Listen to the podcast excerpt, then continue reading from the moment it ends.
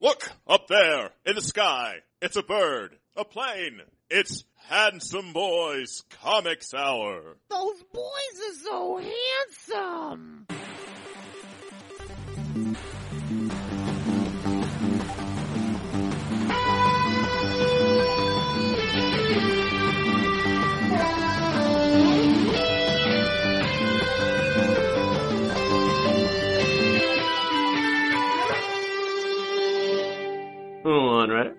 One artist. One weekly discussion of comics and nerd culture. I'm your host, Robbie Dorman, literature geek and writer.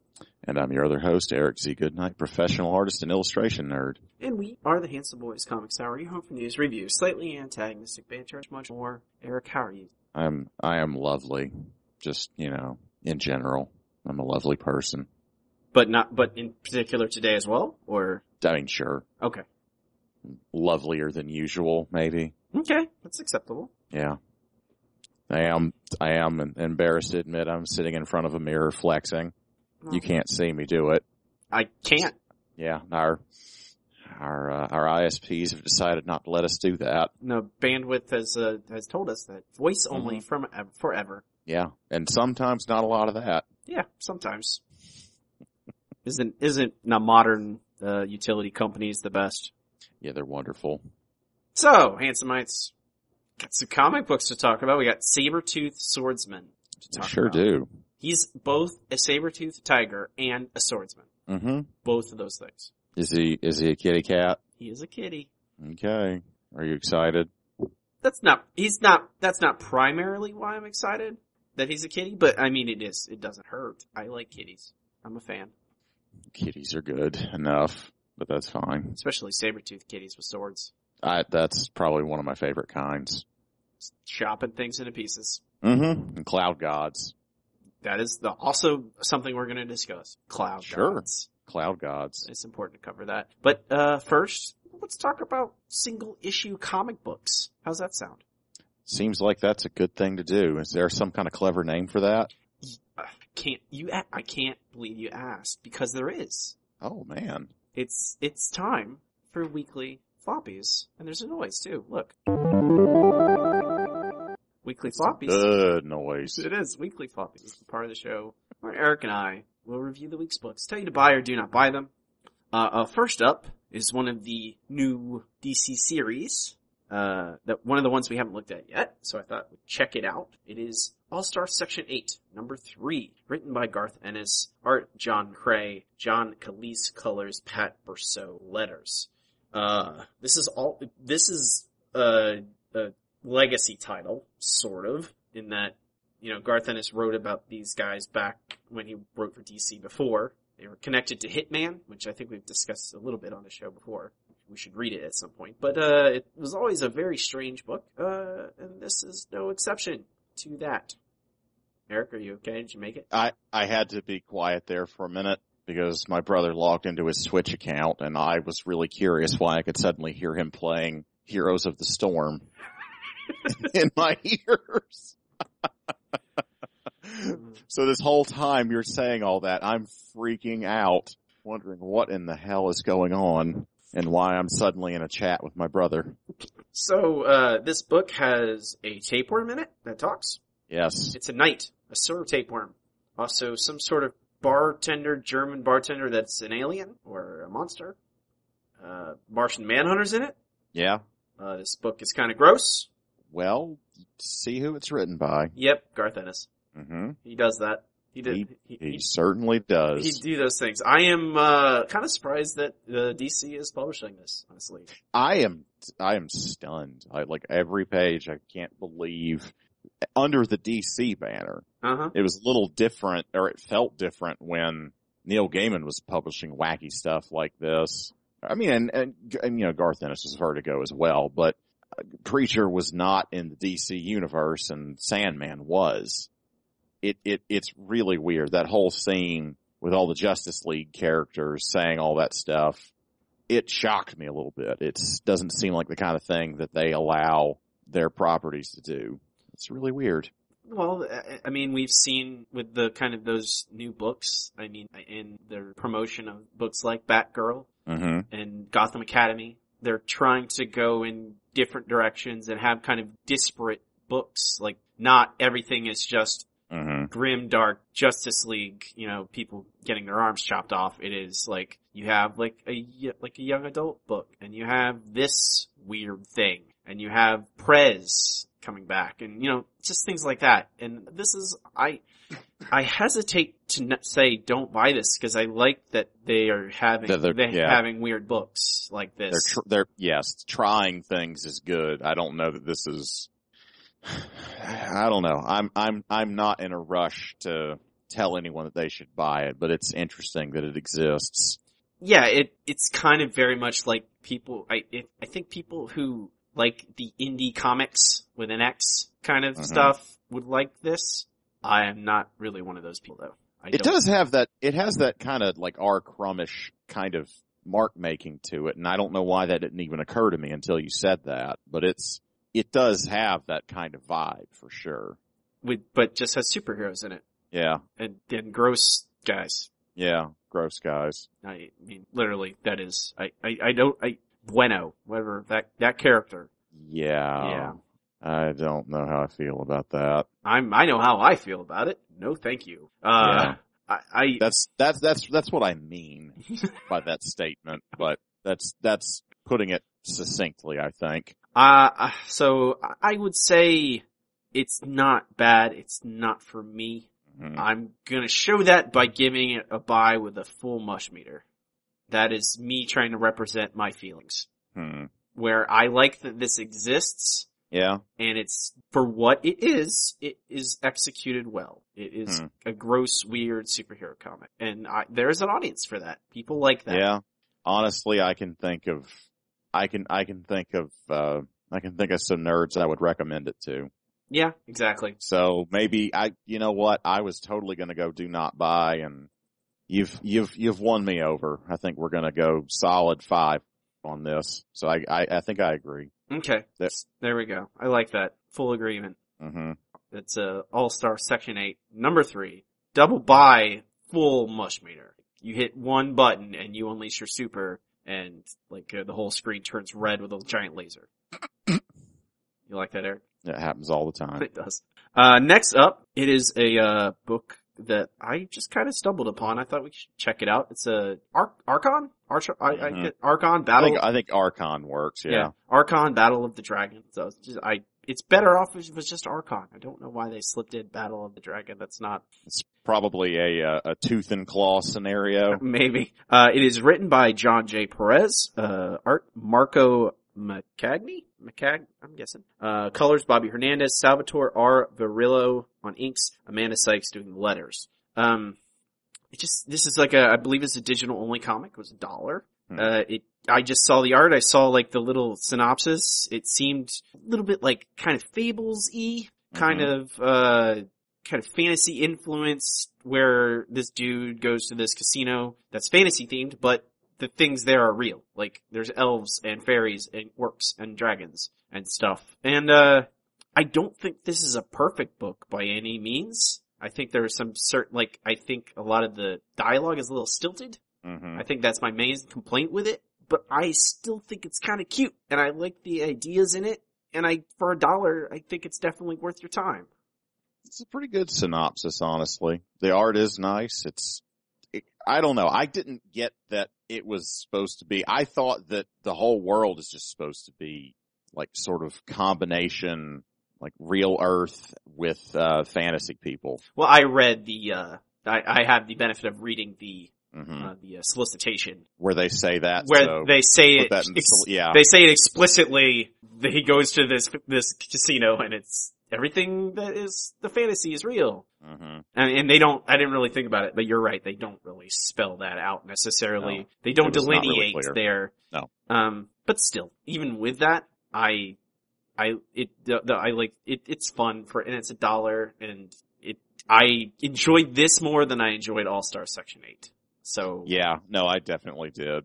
I, I, I like this, I like a, a dude and his daughter story. That's kind of, I like the idea that it, I, if it, I don't, I think if it was just him, I don't think I'd like this very much, but because he's has his little girl tagging along and it adds that, uh, like a, kind of aspect to it, I'm, I'm, I'm a buy. I'm a solid buy on this.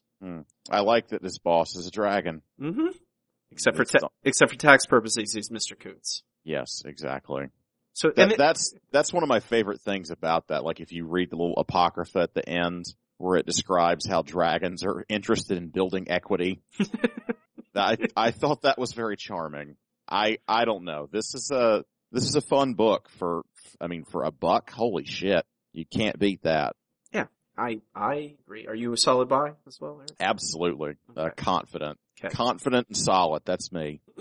Those are two words I could Yeah. I would use to describe you. Sure. There you go. So that's a double by Archon number one. Um, next up, The Beauty number one. I've seen uh, promos for this for quite a while, uh, floating around yeah. our, our all our image books. Um, I like it a lot more now that I know what in the hell it's about. what The Beauty? Oh yes, you can't go by that that one picture, the, the cover that you see. Yeah, the the cover and the tease that's just that woman blowing up in the subway. I'm like, okay, I don't give half a shit about this. Uh, story by Jeremy Haun and Jason A. Hurley. Art, Jeremy Haun. Color, John Rauch. Fonografiks, doing letters and design. Yeah, the, uh, the idea is that there has been a disease, uh, relative, two years ago, they, the timeline, and this disease makes you pretty. hmm You lose weight, uh, I guess your facial structure changes? Like, I don't understand, like, I, I, I don't know if they're ever gonna actually get into that, how the science, like, or if it's just like, hey, it's magic. Yeah, I Um, don't think you really need to.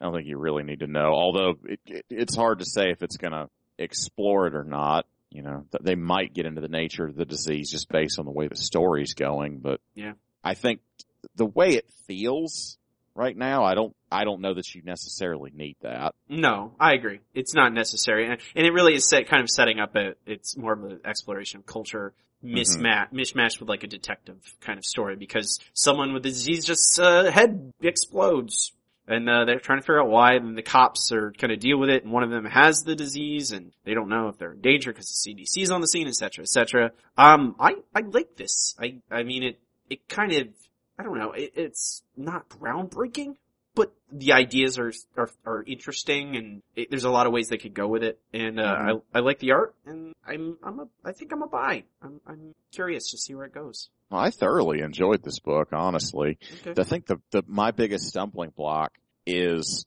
reading this has made me realize how much detective genre comics we've been reading lately. Mm-hmm.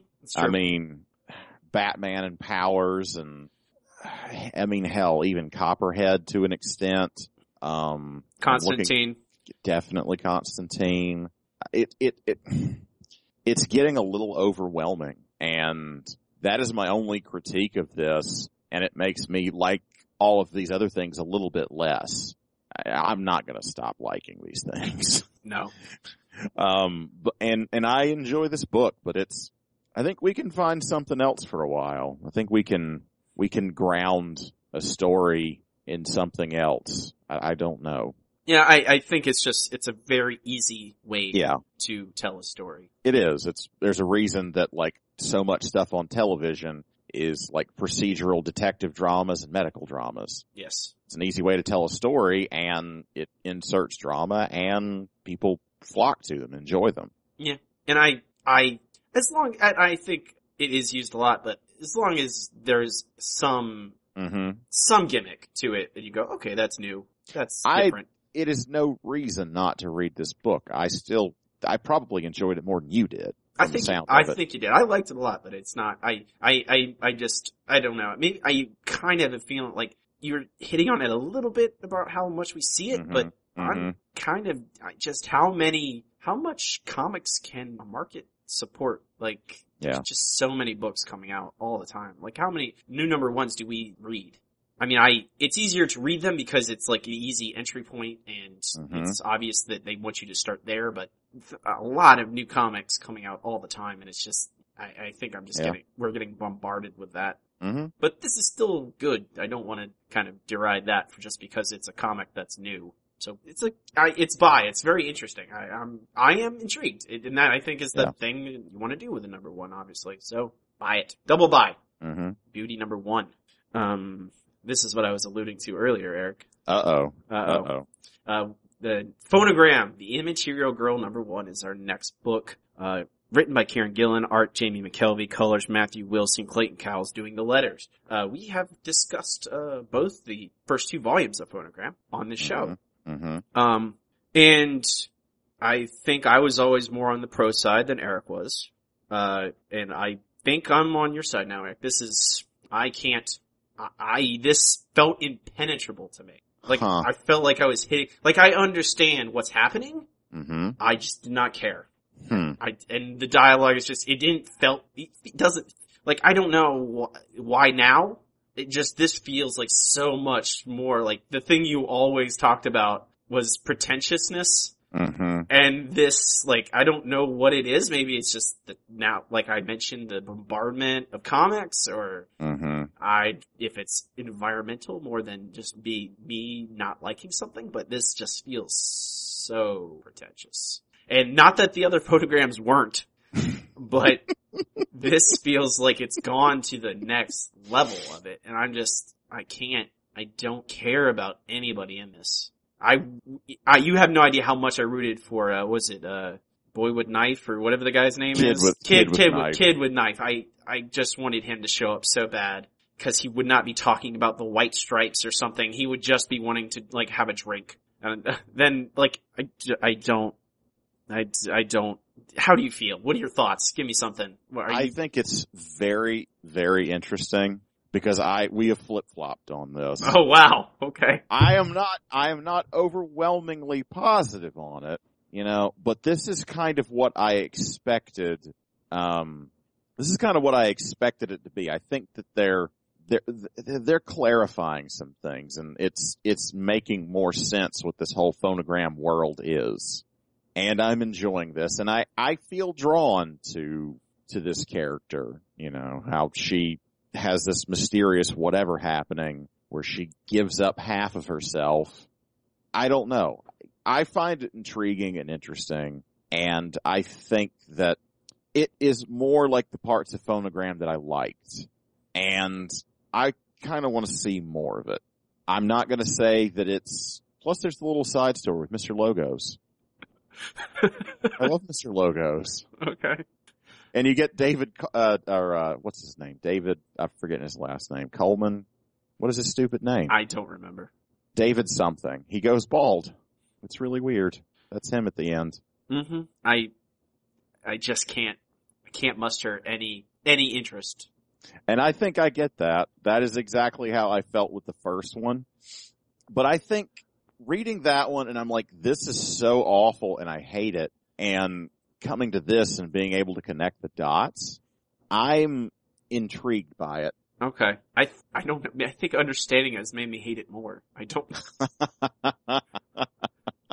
I don't know. it does, um, it does sort of show you what an insufferable twat he is, doesn't it? What, I can, I'll even read it. The, is, Yeah, did you read the letter bad. page where Kieron wrote? Oh, I, did, I didn't read quite all of it though. Well, it says, uh, you know, he talks about this is as such welcome to new readers, many of whom will be popped over from our other book, The Wicked and the Divine. By now, we realize Phonogram is a stranger kettle of pretension. Uh, yes, Phonogram is about aging, etc., etc. I don't, yeah, I, I don't care about a-ha video, gir- girl being trapped in a-ha video. I don't, Mm. uh, you know, I, I, I, I imagine that this audience, the people, the audience for this book don't care if I'm dissuaded by it, but I'm a do, I am a do not buy. I cannot say, I don't know. I don't know what happened, but the switch flipped. Yeah, it did. Yeah. That's, that's fascinating. That's fascinating. I think people should buy this. Okay. Honestly, I think it's so funny. I, I don't necessarily disagree with what you're saying, but I, I think that this book is interesting and I think it's an event and I, I want to see where it's going. So I, I, I think there's a, I think there are people out there that I could recommend this to. Okay. I might completely go back to thinking it's revolting in two issues. But for And I now, like I, I like the singles club. yeah, I like it. yeah, it's better than the first one for sure. It is. I want to reread the singles club to see if any of these characters are in there. They are, I think, a little. Well, and, I mean, David is, but specifically our our heroine. I want to see her. Whatever. Her I, I'm not sure now. who. Yeah, I'm not. It's- yeah, it's I'm not sure who she is. Yes. Yeah, I'm not her, sure who she is, but I want to see if she is the character that I'm thinking she is, because you remember she met Laura Heaven. Mm-hmm. She like related to her and I think it's because that she was also a cutter and it shows the cuts on her wrists and I'm not sure if she's the same character or not. I'd have to look back through both books, but I, uh, I don't know. I enjoy it. I think people should read it. Okay. So, split decision on Phonogram. Immaterial Girl number one. Really, Oh. real, su- real surprise there. Yeah. Not what I was expecting at all. Uh, our last nor, book, nor, nor I. our last book of the week is our Marvel, uh, our only Marvel book of the week. It is Secret Wars, number five. Written design, Jonathan Hickman. Art, Esad Ribic. Colors, Ive Svorcina. Letters, Clayton Cowles. Production, Idette Winecoor. Um, this, uh, we see the funeral of Doctor Strange. And we, it's very much more like a kind of setting a stage again. Like we had a big kind of, uh, I don't know, I, I call it a climax, but it's a, a you know, a big action kind of suspenseful scene to end four. And now five is kind of resetting it, the stage for, I guess, the end game. As we see, you know, Valeria being like, as you mentioned, now she's like being a detective, Yep. uh, trying to hunt down all these heroes and villains, uh, that were on the life raft. Um, and I, I mean, it's not, I, I think it feels like kind of a lot, it's slower because of all that stuff that happened in four, where you see Reed finally, Reed and Doom confront each other and then, you know, they get sent off in, you know, far distant reaches and stuff. But I'm, I'm still really interested in this. I like, I mean, I can't, it's hard, Hickman writing Doom, I don't get tired of it. Like it's always fun to me. Like I, Yeah. I, I kind of want to go back and read the Fantastic Four run we did, we read again. He, he, he just writes all these characters so beautifully. And I like, I, I like Valeria being the detective. Like I think that's fun. And Yeah, Val is, Val is, is easily one of my favorite characters, particularly when, when, uh, when Hickman's writing her. I mean, good lord. She's just like, I don't know, super genius and wistful about everything. It's, it's wonderful. yeah, and seeing Just her, adore Val. seeing her, like she is her, like seeing her in this weird place where she's been raised by Doom. Mm-hmm. and you know, it, seeing that slight difference there, like, cause, you know, Doom and Reed are very much two sides of the same coin, and seeing that reflect in Val's behavior is interesting and fun, and Do you, do you have any moments that, that stand out as a reflection of that? Because it just seemed like Val to me. well, it, that's the thing, it's very subtle. I don't think, I think it's more, I just, I felt like there's an insinuation, of a little bit menace, a little bit more menace and, and anger. Like, I, I felt like thinking back to that fantastic, the Fantastic Four run Hickman had, it, Val was always, even when things seemed dangerous and scary, she always seemed calm and collected. hmm And in this, there's, I feel like there's there. Like she's, I, we need to, so like, there's like, she's always been determined, but in this it feels very much like it's driven by anger at someone daring to thwart her father. Mm-hmm. Where it, ne- like, it always, if she was ever driven to do something before, it always felt more like driven by altruism or sheer curiosity. It- in like even when she recruits Doom in that Fantastic Four run, it's because she knows that's what needs to happen to save Mhm. people. And in this, it feels much more like she just wants justice and revenge, and that's not something I think that a Val raised by Reed would want. I feel like she'd want, she'd be driven more out of finding the why and not the who. Interesting.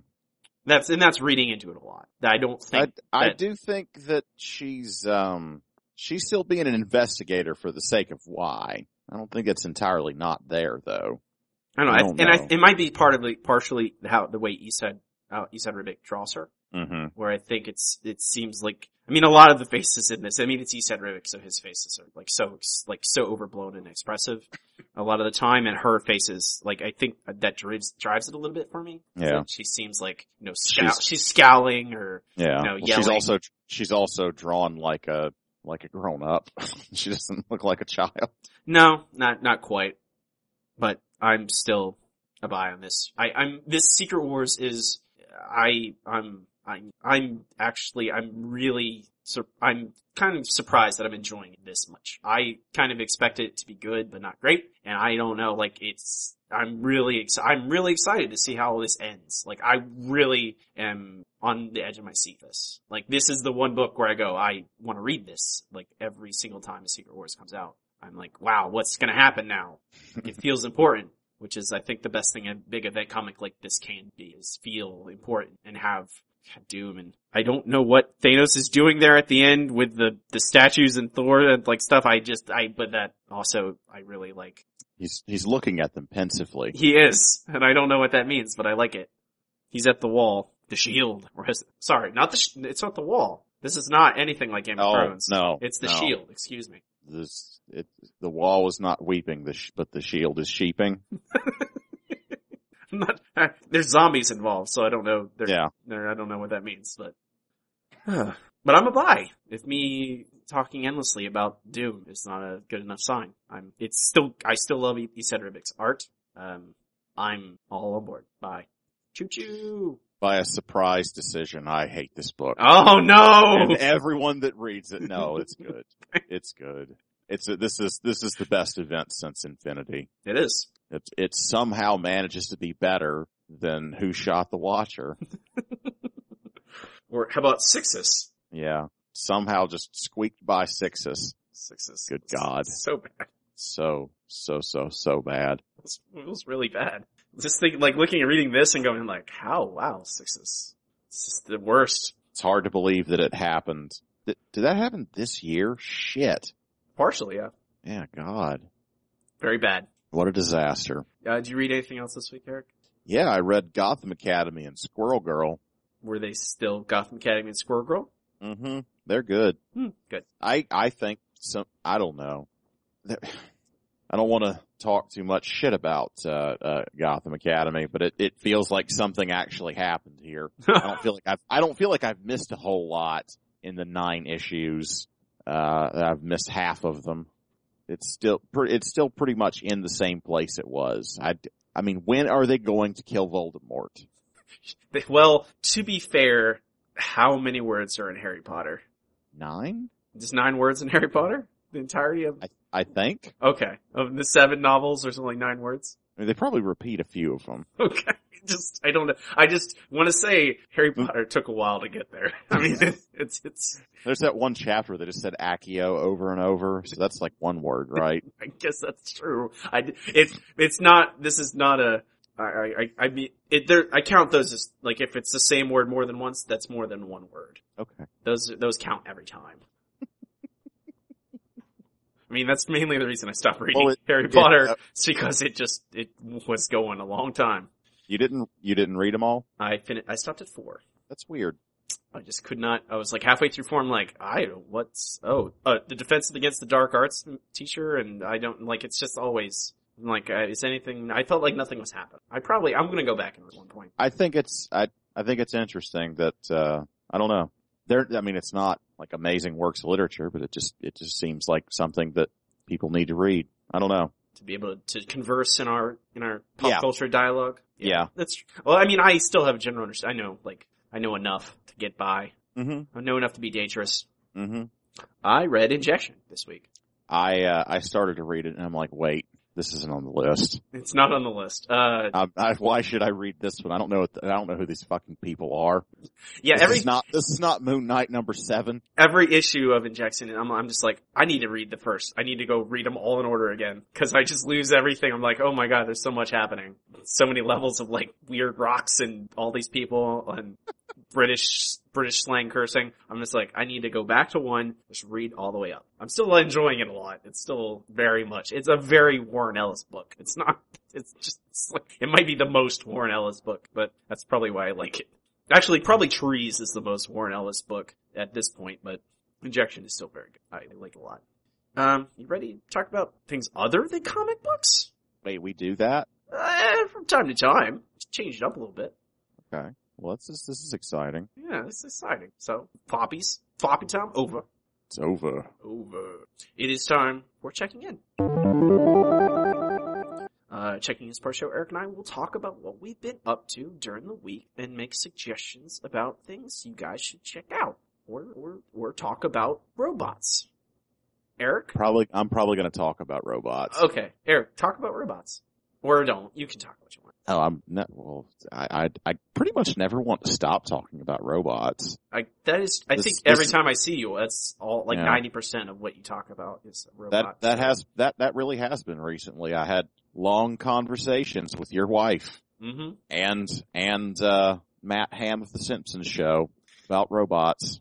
How's it going? How's the robot coming? Pretty good. I mean, honestly, at this point, it does pretty much everything I had intended it to. We just have to find a magic data scientist to magic us up some data. That's, that's, that's one of the next steps and it's basically ready for that. And I don't know. I'm trying to work out new features and figure out when I'm going to do the next part. So we're going to see To, uh, to those who are not, who have not been following Eric's Robot Chronicles, the, the From- robot chronicles. It's beautiful. yes, uh, he, he has created a Twitter bot that will curse at you hmm if you add it. You can, y- yes, that's right. You can go talk to it right now at, uh, at the real Fubot, the real FU bot. And it will curse at you. It will. Even if you It'll say, say- even if you say, I love you. It doesn't care. I know, it does not. It said ass to me when I said that. Yeah. Well, you're an ass. You should know better than to love a robot. Is there a way you can make it so that I can do the little dot at reply thing and then it will reply to me anyway? So Probably not. Oh, so No. everyone can see my re- see my conversation. Probably not. Okay. I have no idea how it works, so anything could be or could not be possible. I would have to change the robot's name to dot at. I don't think it would work. Oh, okay. It's just sort of talking to the robot is a, um, the, you have to, you have to call up the command that way. Oh, just the only okay. way it works. I understand. I wonder. No, I don't know anything, so I can't even. I can't even go like maybe this will work. No, why? How? Why am I even proposing that? Yeah, I know. I do the I had- same. I, I do the same thing, and I'm like, why? I no, you don't know what you're talking about. But it's you know, it's it, it's something insane. Like I'm thinking about, like, well, maybe they can find the Higgs boson if they do this. Like, no, you don't know shit, Eric. Shut your mouth. I do. I just do enjoy randomly talking to it and having it talk back to me. It is. It's it's fun, and it's going to be a lot of fun. I think when we get um, all that Reddit data plugged into it, because that is the end goal. If I haven't talked about that, is we're going to find uh, unsavory comments from Reddit. We have like two terabytes of text from Reddit, and we're going to find negative comments and insults and plug it into uh, a MySQL database, which is going to feed the tweets. And I'm super excited about that. I've decided today that I'm going to build a second database uh, and just have it randomly shoot out text, not necessarily at anyone. It'll just randomly tweet regular. Okay. So I feel good about that. But you know what? What Season six of Parks and Rec is on uh, Netflix. Is that? The last one? I I don't know if it's over. I If thought- it is over, it's news to me, but it wouldn't surprise me. I thought they. Yeah, I'm fairly certain it. is. It feels like it's wrapping up. This is the ti the time jump season, right? Doesn't seem like it's jumped that far. I don't know. Like I remember, I just on Tumblr. If you Mhm. are on Tumblr, you know things that show, I don't even watch Parks and Rec. I mean, I've seen episodes of it, seen parts of it. I've not follow it, and I Yeah. I'm fairly certain there's a time jump. I don't know if there's a whole season. Maybe it's half season. I don't remember, but There, th- that could very well happen. I'm only a couple episodes in, but it, it is ridiculous how funny I find this show. I mean, um, Chris Pratt kills me. Rob Lowe kills me. Amy Poehler's really delightful. Oh God, what's Adam's name? Adam's last name that plays, uh, Ben. Do you know him? He's, he's been around forever. Adam Uh, Scott. Adam Scott, that's his name. I really, I really adore the cast. Aziz Ansari's fun, is, is so funny. I really love Aubrey Plaza. I mean, it's a really, really good show. There was an amazing episode where the two towns, they had to dissolve a town they had to merge towns to help, help their neighbor with a budget crisis. And the two parks and rec departments met each other and they sort of met their, their other city doppelgangers. And, um, Ron's Ron's doppelganger. He was also named Ron, and he was played by Sam Elliott. Yeah, I think I've seen gifs of that. It's pretty funny. And they love each I- other, right? At first, and then Sam Elliott's a vegan. Oh no!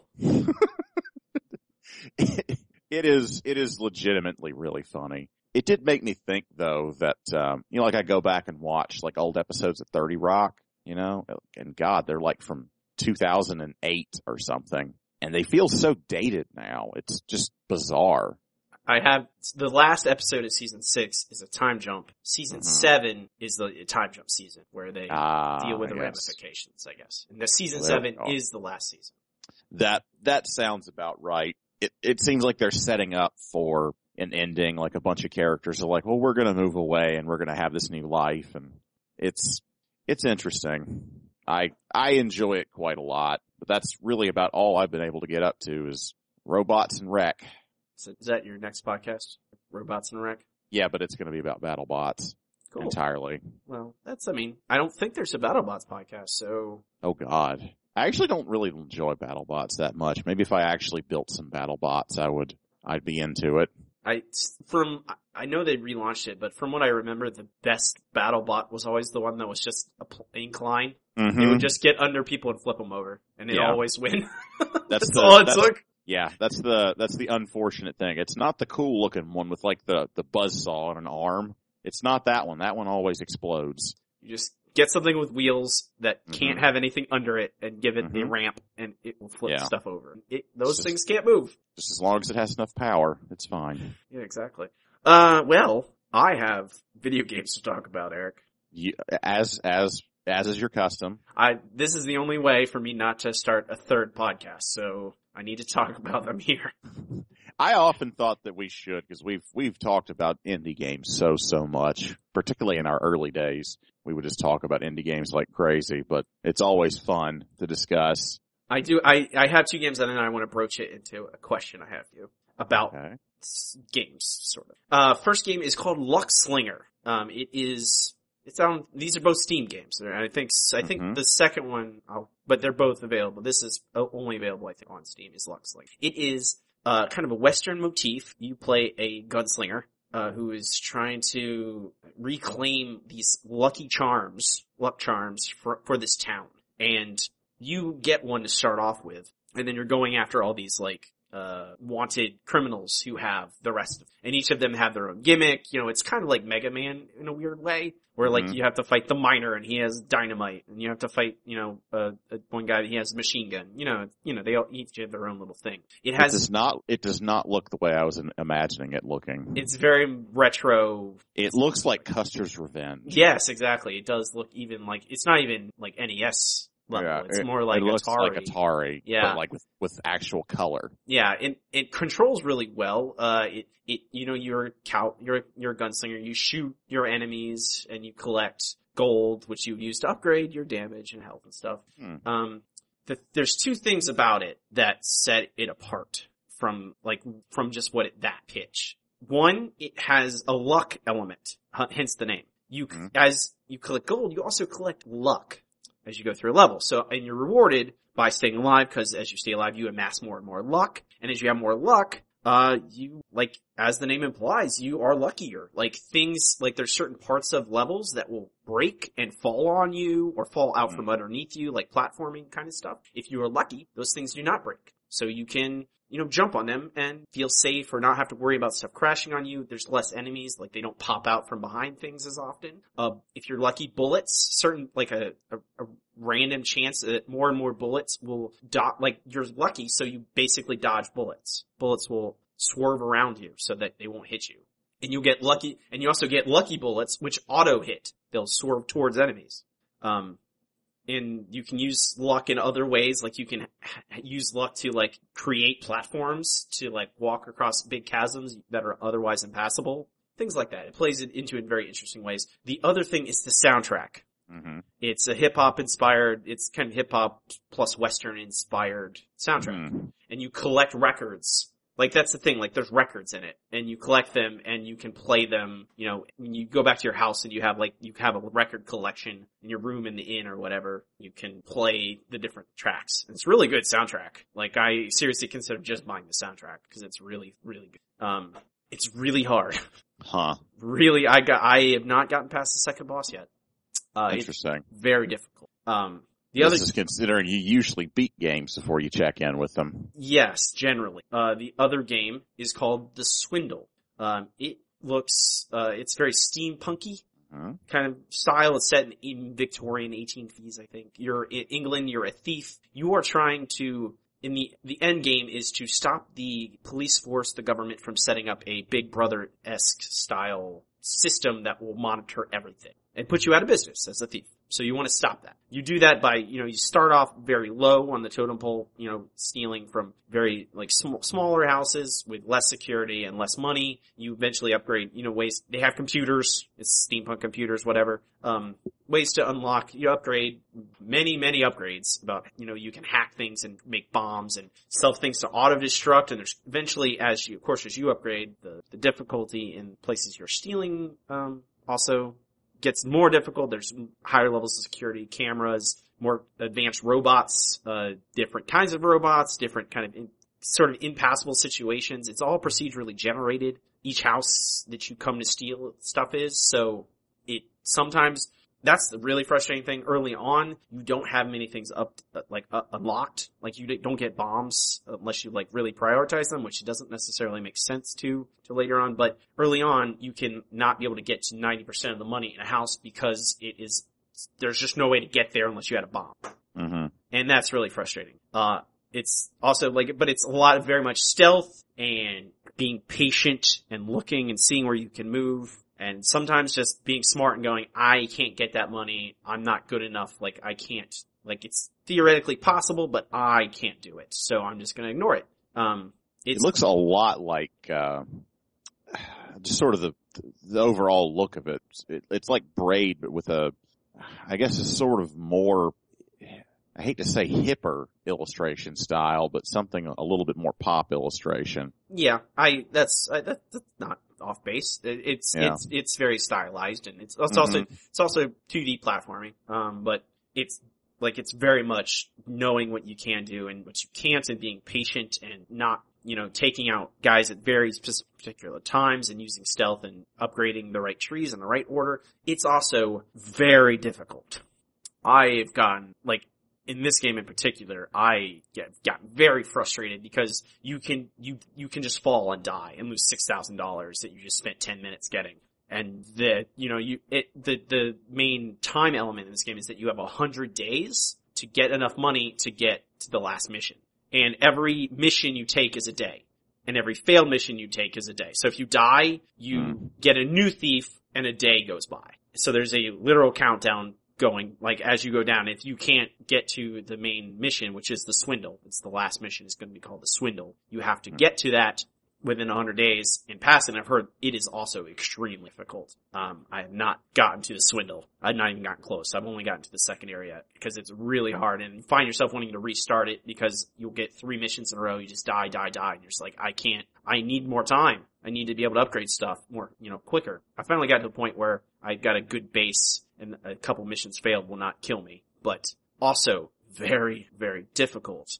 And I kind of wanted to ask you, like Mhm. these games, like what what point do you get to when you go a game is too hard? I don't enjoy it anymore. Like I Hmm. like like the swindle in particular. Like I really like everything about this game. I the mechanics are fun. Like I really like the art style. I like the I like the kind of stealing theft game. I like Mhm. all I you know I have like probably twenty of them in my Steam library that have they come out. But you where like I it's it's very close to the edge of where a game is just too hard. I don't and like that seems like it's that's kind of there's been a a renaissance of that to a certain extent of really difficult games like after Dark Souls came out and all its progeny Mhm. where people are like hey, this game's really hard and that's the point you're supposed to die We're coming back to that, uh, that nineties macho, like little boy shit.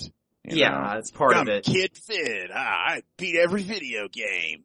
yeah and, I- and I'm just I don't and the reading the developer's notes on the swindle because he's put out a lot of patches lately, you know, uh, fixing and adjusting certain things in the game. And he even says like, I, it pains me to make things cheaper. I'm like, if things were any more expensive, I'd go crazy. I just, I would never, eat, I, like, I'd play this game for five minutes and quit because I know I'd never get to some of that stuff. Mhm. Like, it's really hard and, I I can I was gonna say I couldn't think of too many examples, but a lot of these roguelike games, you know, like yes. I am I, like I read in like forums about the games and pe- people are like, yeah, I've made it like 80 levels or something. Like I could make it like through two, you know? And Yeah. I don't, un- I, I don't understand like being that crazy about a damn game. So I don't know. I, I, I agree with you. If it's, I, I'm not just like a quitter on this stuff. I mean, I remember thinking Metal Gear Solid was really hard. Now I laugh at that shit now. So I mean, I, I don't know. I guess you either improve or die. It's, I guess it's, does the game, is it fun enough or compelling enough to get you to push through it and actually get better? Yeah, and that's, I don't know. that's the, and the swindle is a, it has roguelike elements. The, the proce- Yeah. mostly the procedurally generated levels is the thing. I mean, everything, and you get, when you die, your character is gone, you get a new person, but they're the same. Like, you have all your upgrades still. You don't lose that. If you lost that, there's no way, I'd quit right away. Uh, and I just, I and like, Luckslinger has so many, like, really interesting things, but then I get to the second level boss and I play it, you know, a dozen times in a row and get close maybe one time. And it's not about my, I don't, I, I have played a lot of platformers. Mm-hmm. I've, like, many, many, many, many, many platformers. And like a lot of it is just like, I, it's just hitting you over and over and over again. Like this seems like it is really just a matter of just doing it a hundred times before you get lucky.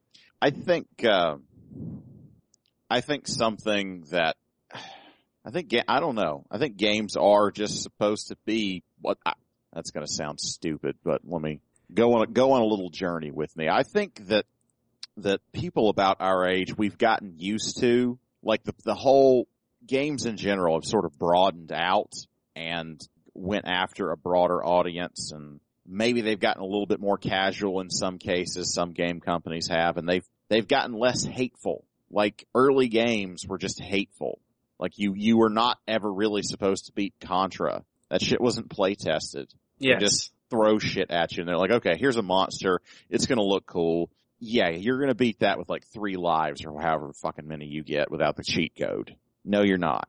The shit is, these Nintendo games were not meant to be played. And then, well, more and more playable games started coming out. And I think us dummies just thought that, hey, we're getting really good at video games.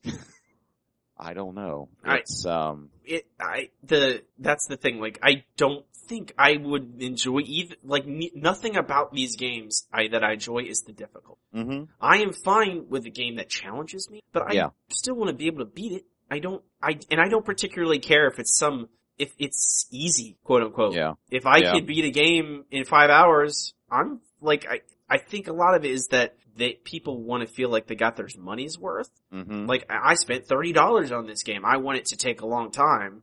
You know, you know, one uh, a, a game that gets it really, really right is Mass Effect. Probably Mass Effect Three does it the best because they have a mode that you you basically just walk through the enemies. Mm-hmm. You know, it's for like people that are terrible at the game. Yes, it's just a story mode, basically. Yeah, it's just yeah, exactly. It's for people that are invested in the characters and the story, but I mean they're not as as invested in the gameplay. And I think that's that's pretty well perfect for a lot of games. And I wish more of them would do that because I mean as much as I think it's good to bring challenge to the table, I think that it's I don't know, you you, you can't be all things to all people and obviously smaller developers if they're trying to make something that's hard for people that like games that are hard. I don't know, but I think that Mass Effect gets it really right. It should be, there should be at least some, some way to, some way to control that at least a little bit. Yeah, You these games. should be able to enjoy it for whatever level you're at. It I- shouldn't just be like, fuck you. I do want to mention neither of these games have difficulty levels. They are, they are that one, they have one difficulty level. Yeah, exactly. They are the generic level. And I, Mhm. and I am not, I don't care about, I don't need mechanically a game to be Like I Mhm. think that's the strangest thing about me liking Heroes of the Storm so much all of a sudden Yeah. is that it is mechanically that is the thing. It that's all it is. There's no story. It is the mechanics, and that's all Mhm. it is. And it is very Mhm. difficult to master. And maybe I don't know. I'm getting it there, but this, I I think it's a delicate balance. I guess I don't. But it just seems like a lot of these games. I'm like I really like it, but it's just too hard. I can't get fun out of it if I'm just dying all the time Yeah. and I don't think I'm that like I guess some of it's unfairness, and I think that's the problem with procedurally generated levels some of the time is that Yeah. There, they there- can, there's they're, no way to control that. you can't say this is impossible because Mhm. unless you like think ahead, design how it designs a level Yes. automatically.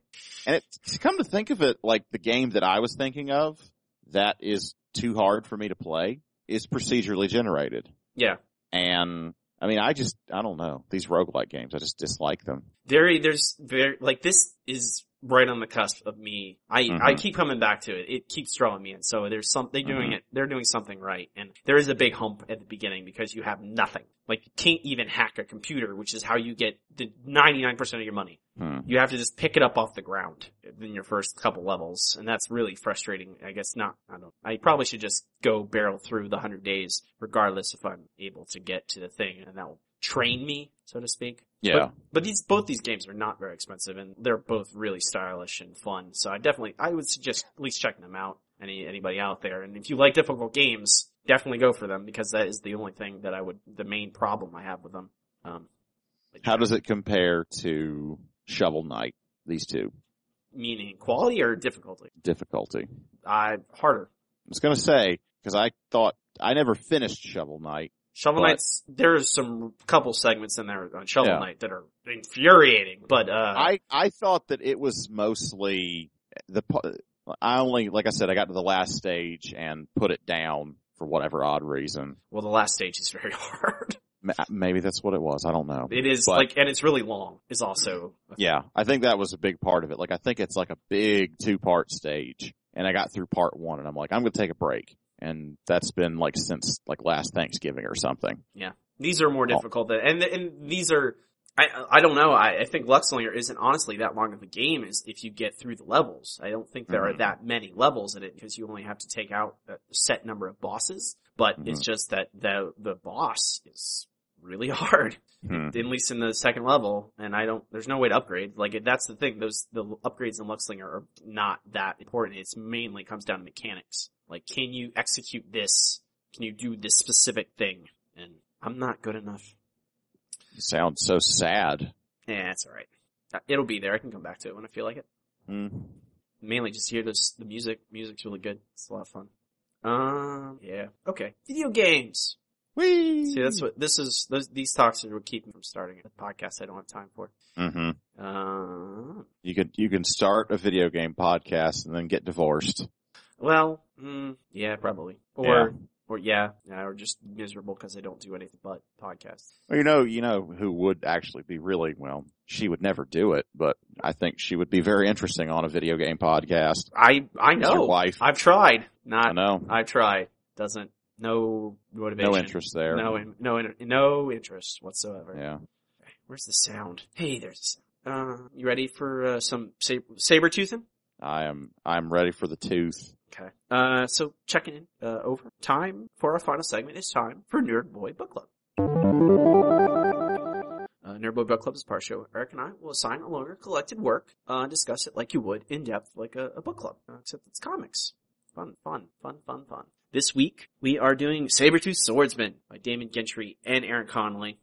I, uh, let me read the full title. Sabertooth Swordsman and the Mayhem of the Malevolent Mastodon Mathematician. Um, where do you want to start, Eric? I, I, did you, you, I, did you actually read this before? I know you owned it before, before you suggested I it. I bought it from Aaron Conley himself at Heroes Con. Right. I had never heard of it before, and I had actually never heard of Aaron Conley before. I think uh, much to my detriment because I I like this here stupid book. There's like a lot of books that it, reading through it, I'm like, this reminds me of so many things we've read. It it really does. I mean, he he's he's clearly getting in tight with these guys. I mean, he it's it's very it's very Stokoe and it's very uh very Brandon Graham and I mean I think you see them both referenced in this. Hmm And I, Okay. I reminds me also of uh Ryan Browne, God Hates Astronauts, a little bit. Oh no, they're they're they're chums. Oh, they're, yeah, there you go. That makes sense. yeah, they're they were they were all they're all bros. It's like he was Conley was sitting right by uh Matthew Allison who did the the one pinup uh in this book. Uh what's it on? It's like the it's one of the last ones. It's it's opposite facing uh Brandon Graham's pinup. Okay. But uh Matthew Allison, he did Tankor, Calamity a Challenge. I don't know, man. These these guys, these fucking guys, are putting some stuff out, and it's it's interesting to see how chummy they're they're all seeming to get. They're I don't know. I, I, I like it. They're they're a stable. You you know the other thing that isn't as I don't it's not as obvious Mhm. that it reminded me of Mhm. Scott Pilgrim. Would have never thought that. Not Do I I n- now that I'm thinking it through, it's it it feels very video gamey, yeah, which I I did notice. and that's I just think Like- of Scott Pilgrim when I think video gamey Mm-hmm. stuff in comics. Yeah, But I mean, I- there's other comics that do that, but Well, Scott Pilgrim was really the, it's like the archetypal one. I don't think anyone did it clearer or better than, than, than O'Malley did before he retwi- uh, re- re- retired to be a Twitter mogul. um, you're in, it is a dumb book. It is really like, and I, you know, in the way that Stokoe's books are dumb, kind of, where it's, Mm-hmm. but it's not, but dumb in a very good way. I don't think Stokoe's, what, what Stokoe book would you say is dumb? I don't Or, think Orc Stain. I don't think it's that dumb. I, I, I, I, I do think it's, it's very similar to Orc Stain, but I don't think Orc Stain's as dumb as this. Mm, I think the humor is dumb. I just think that I think that Orc Stain is is a little bit beyond this, if you know what I mean. This is this is it's pretty evident. It's pretty uh, upfront about what it is. It's just a silly book. There's not a whole lot of depth. There's probably not going to be a whole lot more about this character or any of this.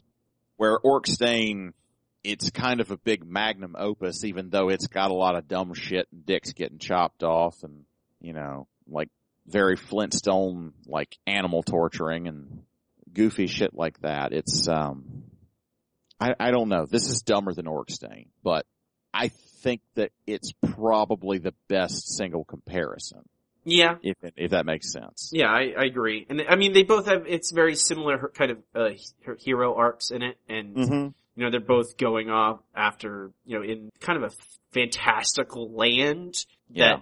that, and they're going off after some, you know, vaunted leader figure, some, you know, dis- despot or something that you don't really get a grip on. You know, they're kind of just a regular person and then they're off, they're fighting some force. Although this guy, you know what this other also reminded me of, which I think you'll, I, Luther Strode reminded me of Luther Strode. Hmm. Because That's, that's interesting. because I mean, in Luther Strode, he starts off as like you know the, that stereotypical weakling, Mm-hmm. looking at like doing the muscle the muscle ad in the back of a comic book, Right. and this is the same. It starts exactly the same way. Where Still haven't read that one. I think it's it's still sitting in uh in my stash of Heroes Con loot. and but that it's it's that's how it starts, and this is exactly the same thing. Although Yeah. this is this is definitely more like this dude is going after his wife, so that's Mhm. why he does it. In Luther Strode, it's more like I just don't want to be a, a, a wimp anymore. I want to be a tough guy, and I don't know. They, and they're you know uh, Tradd Moore also has super high detail. Mhm. Oh yeah, art. it's it's it's high intensity art. Same as same as that. Yes, although this the- Probably probably the more uh mature uh Tradd Moore as opposed to baby Tradd Moore with those first ones. Mm-hmm. Uh, talk about the art, Eric. Give me, give me more. I know we just referenced like five people. I know. I think that I mean it it it looks very Stokoe to me, but I don't think that if he was going to have influences that it would be someone as contemporary cuz you know that's a like they're probably the same age. It Hmm. would be weird unless they were like college roommates or something that they were like huge influences on each other. Mm-hmm.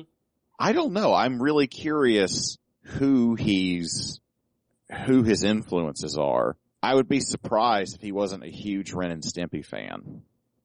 Cause I see, I see some of that in here. I see like John Kricfalusi's big muscle men and like that sort of cartoony stylization. And man, when he makes it work, it really works. And when it doesn't work, I just, I don't know, it's kind of gross and awkward in the way that Ren and Stimpy was. Like it kind of flip flops between that and sort of a, um, a European French comics sort of feel. Like there are some pages where characters look like they're plucked out of Asterix. But he's a, he's a hell of a cartoonist. I think I prefer the pages where he's drawing stuff a little more simply. Mhm. You know, when he's, it's just good cartooning and good clear lines of action. And I think that's really where I enjoy his work the most and not just the incredible, like, hyper drawing details. The guy can draw an interesting character and I mean, he can just crush it. But there's, there are some pages where I'm struggling to really understand what's going on. Yeah, there's a few that I I was you know I had to use context from surrounding panels hmm to try to actually see what was happening. I was going to ask the next question is do you think the if this was colored? I was literally, if you weren't going to say that, that was literally the next thing I was going to say is I think that a color version of this would be vastly superior. And I normally like black and white artwork tremendously. And I- I just think that when I look at this color, this cover, it just distills his crazy very well and it enhances it a lot. I mean, he just strikes me at, and I think that it starts off a little rougher and it, like, I think that he's able to distill it pretty well with his tones a little bit later. You know, he, he, he gets better and better at it and a little bit more reserved and it becomes more, a little bit more about telling the story and a little bit less about just sort of flexing every drawing muscle. Um, Because I really, I reading through it and looking, I'm like, I kind of wish this was colored. I think that sets when look- you look at Stokoe's art and his colored pages, like it really that hyper detail never. oh yeah. It because of the coloring, it kind of dilutes the the the kind of sometimes the muddiness that can happen just because Mhm. of how many lines there are. I think muddiness is not a bad way to look at it because it, when you have that many lines and it's all like the, the, the tones put on it are, are similar, it just, it's all very samey and it's hard to tell what's what. Which is I think another reason that I really deeply enjoy the cartooning. I just got to the wrestlers, which are like two of the greatest character designs. I freaking love them. Oh my god, it's so good.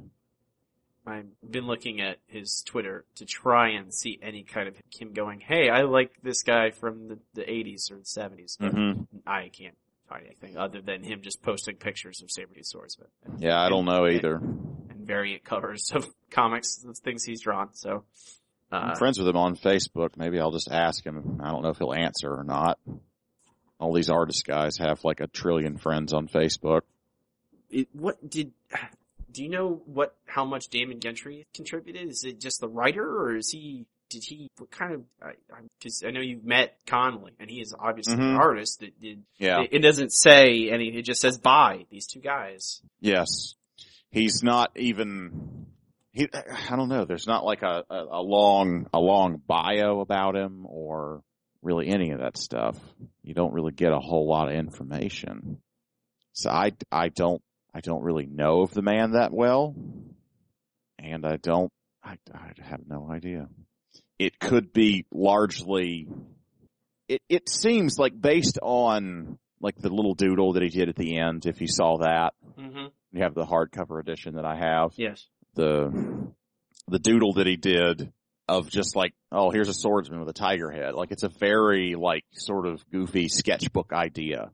You know, it was kind of like how Mignola did that, that first sketch at a, at a con and he wrote Hellboy on it Yeah. and it turned into the thing we're going to remember him for for, you know, a hundred years. Um, uh, from what I can tell from this, it, Gentry is quote unquote the writer, but you know, I Yeah. think they just give them both credit because It's you know, possible. I mean, 'cause, it, you know, the yeah. storytelling is obviously the artist is mhm. integral. So Well, it was probably the two of them sitting around, you know, discussing things, and one of them just sat down and wrote the script for it. And he's like, you know, get my friend to help me write the script, and I just want to draw it, you know. But he probably had his input on it. is what do you like? Um, is it feels vaguely kind of it- like the setting vaguely like Middle Eastern, Mm-hmm.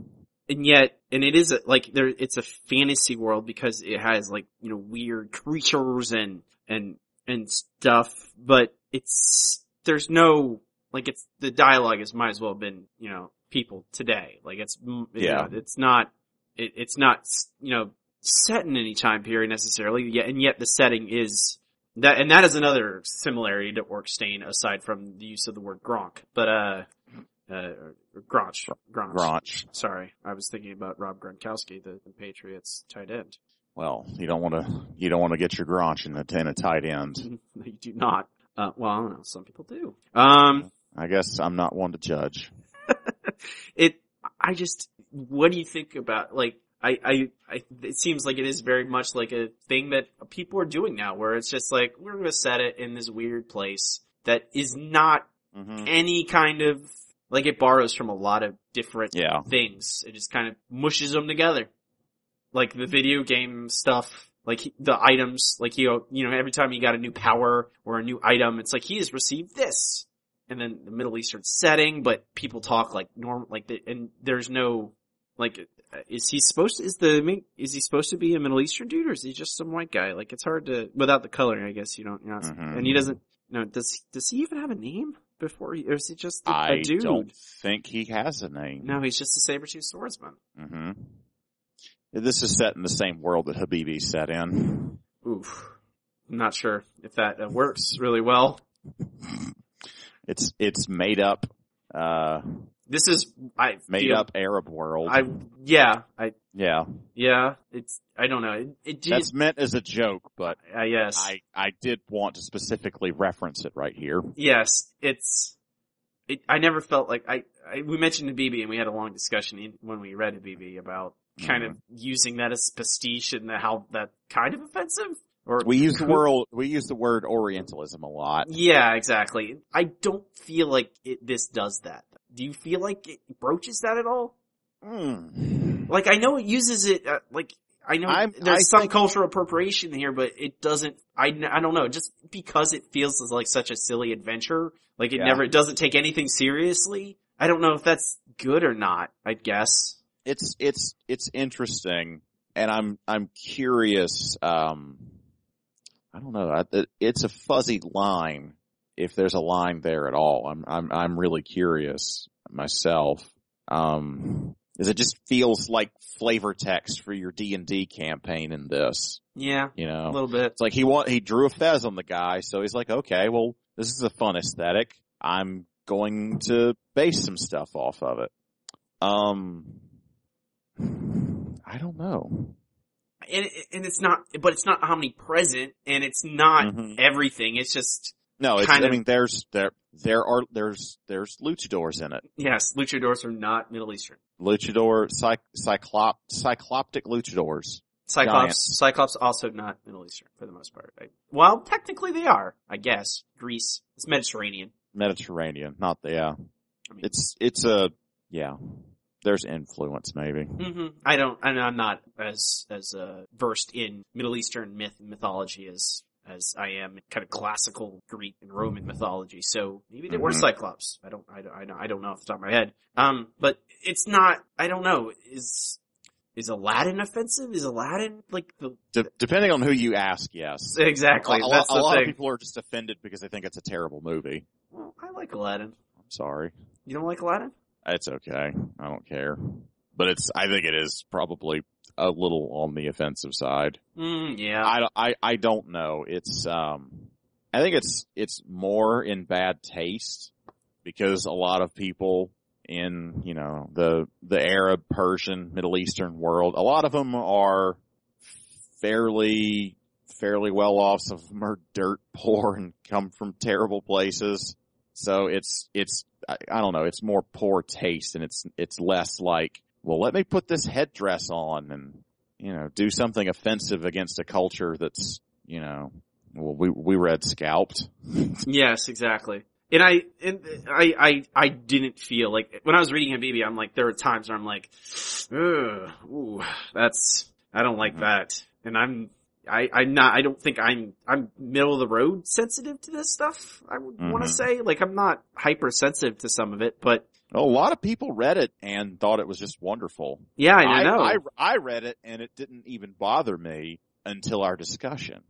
So I, I, I don't know. It, sometimes I think it, it, you have to be shown these things. It's not obvious. yeah, It, it is, it is kind of the done thing in art in particular that you see something that looks nice and you appropriate it. It's normal. That's what art is. No Yeah. one, no, no one person alive invented fucking drawing comic books or illustration or, I mean, it all comes from somewhere. yes. And I, I don't know that I really have a huge problem with it. No. It's, it's, I don't know. I'm It- not bothered by it in this book. I, I think because there are so many influences, it's not it's one. It's not just like taking that aesthetic and using it for everything. It's very much like, hey, this guy's Fez, but there are also Cyclops and there's also Luchadors and there also are these giant monsters that aren't, you know, they're kind of like influenced by like eerie and creepy kind of things. Mm-hmm. Like they even use that in the book. Like they have them trade lines, eerie, creepy. Like the, Mhm. the plague guys, like it's all very much like using pastiches of like hmm different things. Uh, s- I kind of wanted Jolene to just be magicked alive at the end. I know. I did too. I don't. I, I, I'm wondering if it's the, if it's Stokoe, Brandon Graham, uh, uh, you, influence is the word I'm looking for. God, I'm retarded. Um, that, that he decided to go for the unhappy ending. But I mean, would it really have hurt just have her walking around as a ghost or something? it, I don't. seems like, it seems like that would have been the, the right tone. I don't know. it, this book. That, that's the thing. Like I think at the end, like it's very like suddenly. uh, Huge emotional stakes. Your wife is dead now. She's a monster, and you have to kill her. Yep. And I was just like, ooh. Then it just sort of ends on a dumb joke about barbecue. Yeah, I'm just like, why can't they just say the cloud god go boop and she's alive? Like, it, I know. I really, I, like, I felt that was a little too heavy for a book I, about a tiger man chopping monsters in half. hmm But I don't think it, I don't know, it doesn't need to wrap up like an episode of Full House either. I don't, I don't have that big a problem with it, but I agree with you that I kind of just want it to wrap up silly and fun. And I don't know. It's fine. Oh, there's a, and they're, they're working on a book too, apparently. Good. That's a good thing. Yes, I agree. I, I there, there should be more of this in the world. There's always more room for saber-toothed swordsmen in alliterative titles. It's also, it's a bunch of L words, apparently. Original art by Conley. He can, he, the motherfucker can draw. I'm sure that like EC guys and Jack Davis and guys like them are also huge influences on him. I'd be surprised if they weren't. And I was gonna say, like, the, with the eerie and creepy call outs. Oh, yeah. I was gonna say, with like, you say, with, you know, with you saying that, I, it, it, I'm like, yeah, Bernie Wrightson, yes. definitely. Yeah, Bernie Wrightson. Yeah. There's a lot of different influences in here. That's kind of, that's one of the thing about him that appeals to me is that it, it, it sort of changes wildly and it's, but it's pretty much always extraordinarily well drawn. If not like just sort of overdrawn. Stop with that. Yeah, don't look at porn on our, uh, on our podcast. Well, I mean, it might as well be. Three hundred dollar, three hundred dollar pages by Aaron Conley. Oh, there you go. I don't need to buy any of those. I'll, until I get my Moon Knight page on the wall. I'll stop. There you go. I need to buy more of it and find a place for my Batman on a horse. Hmm. Anything else? Uh, any particular thing you want to talk about? Aaron? I don't think so. Really Okay. like these character designs. I love the way the Mastodon looks. It's Yeah. so weird. I, I I did find it interesting that a like a like that I'm always kind of torn a little bit whenever the villain is a basically a scientist Hmm, Like a nerd. a nerd, and they're just like, oh, you're not use your powers for good. Mm-hmm. Don't use them for evil. Mm-hmm. But still, Well, I think we're, I, I don't know. I think we're almost as often gonna get your Tom Strongs and your, uh, your Reed Richardses. it's true. Although know. I read a very interesting article today about how the reason none of the uh, Fantastic Four movies are good, or Mhm. one of the the main reason is that they make Reed just a boring white dude Right. instead of like a like less like a a social genius who like Yes. has trouble relating to people and you know just Mhm. wants to solve problems not and Yes. that are not people related and I kind of agree with that it's not a bad and make the thing look like the thing I think that's Mhm. also I think that's a bigger another issue Things should look like things. yeah the the god the character design for the Ben thing and Fantastic Four just I don't even, I haven't even seen a picture of it. Ew, it's bad. Like I tried to withhold judgment until it came out, but I thought it was bad when I saw it like a year ago, and it still looks. I kind of feel like we, I think it's interesting that we're talking about this instead of Sabertooth Swordsman, but I, I kind of feel like at this point we should just both watch it No, no. and, uh, talk about it. I don't know if I really want to give them money, but sure. I'll buy a ticket to like a good movie and just sneak into Fantastic Four. Nah. I, who, I, this is a book that I would, anybody who likes Stokoe, anybody who likes Brandon Graham, anybody who likes, even, I like Tradd Moore and Luther Strode, I'd like, No, absolutely. It's the comparison to these people is a very apt one. They're th- these guys are very much like of a class, you know. hmm It, it's it's if you if you like Orc Stain or King City or you know, any of these guys works. If you like Matthew Allison, hell, hell, if you like Copra, if you like Michel Fiffe, I think there's a lot of crossover appeal with all of these dudes. There's there's a lot to be said. It's a little, um, this is almost dumb to point out, but I'm going to do it anyway.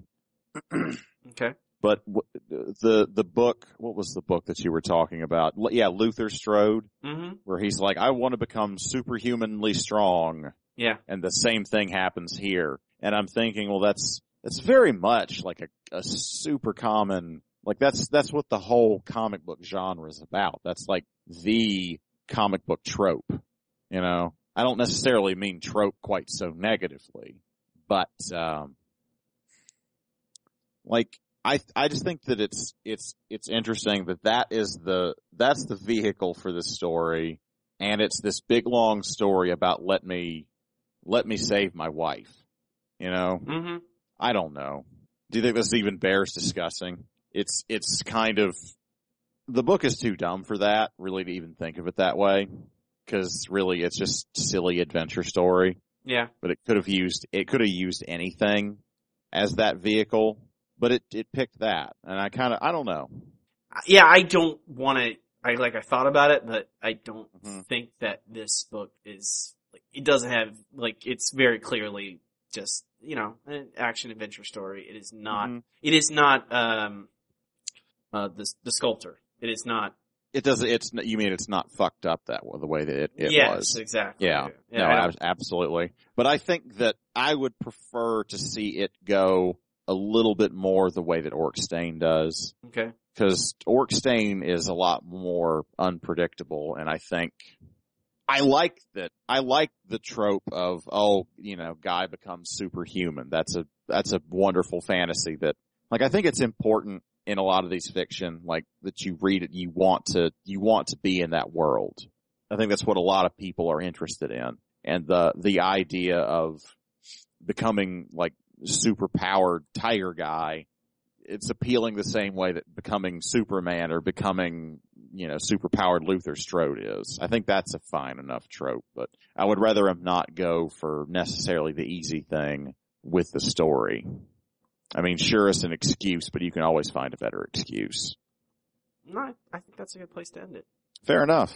Oh, okay, folks, folksel. We, uh, Sabertooth Swordsman was by Damon Gentry and Aaron Conley. You want some tigers chopping monsters in half with swords? I would definitely suggest this is your first choice. Yes.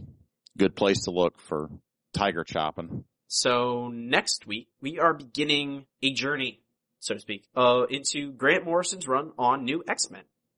Early 2000s, kind of reset everything in after kind of Marvel coming out of bankruptcy and stuff. Um, it was very good. I haven't read it in quite a while though. I'm very excited to read it again and talk about it with uh, so we are reading the first three volumes. It is uh, for Extinction, Imperial, and New Worlds, uh, issues 114 through 133, including the t- 2001 annual. All those things. So um, read along with us. I guarantee you will not be disappointed. A lot to talk about. We haven't done X Men book in a while. Do you remember the last X Men we did?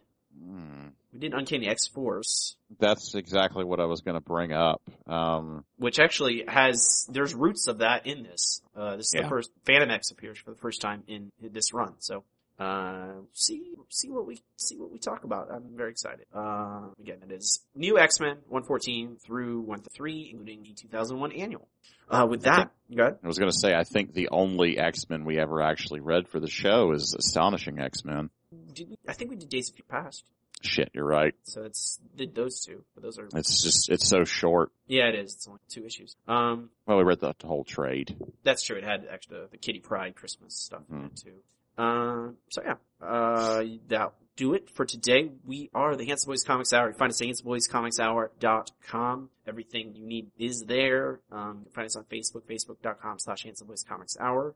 Uh, you can find us on Twitter at HBC Hour. Uh, email us at handsomeboyscomics at gmail.com. Um, if you like the show, if you are listening to this and you think we're, you know, enjoy this, give us a five star review on iTunes and uh, it will help us out. It'll help new people find us. We generally like that.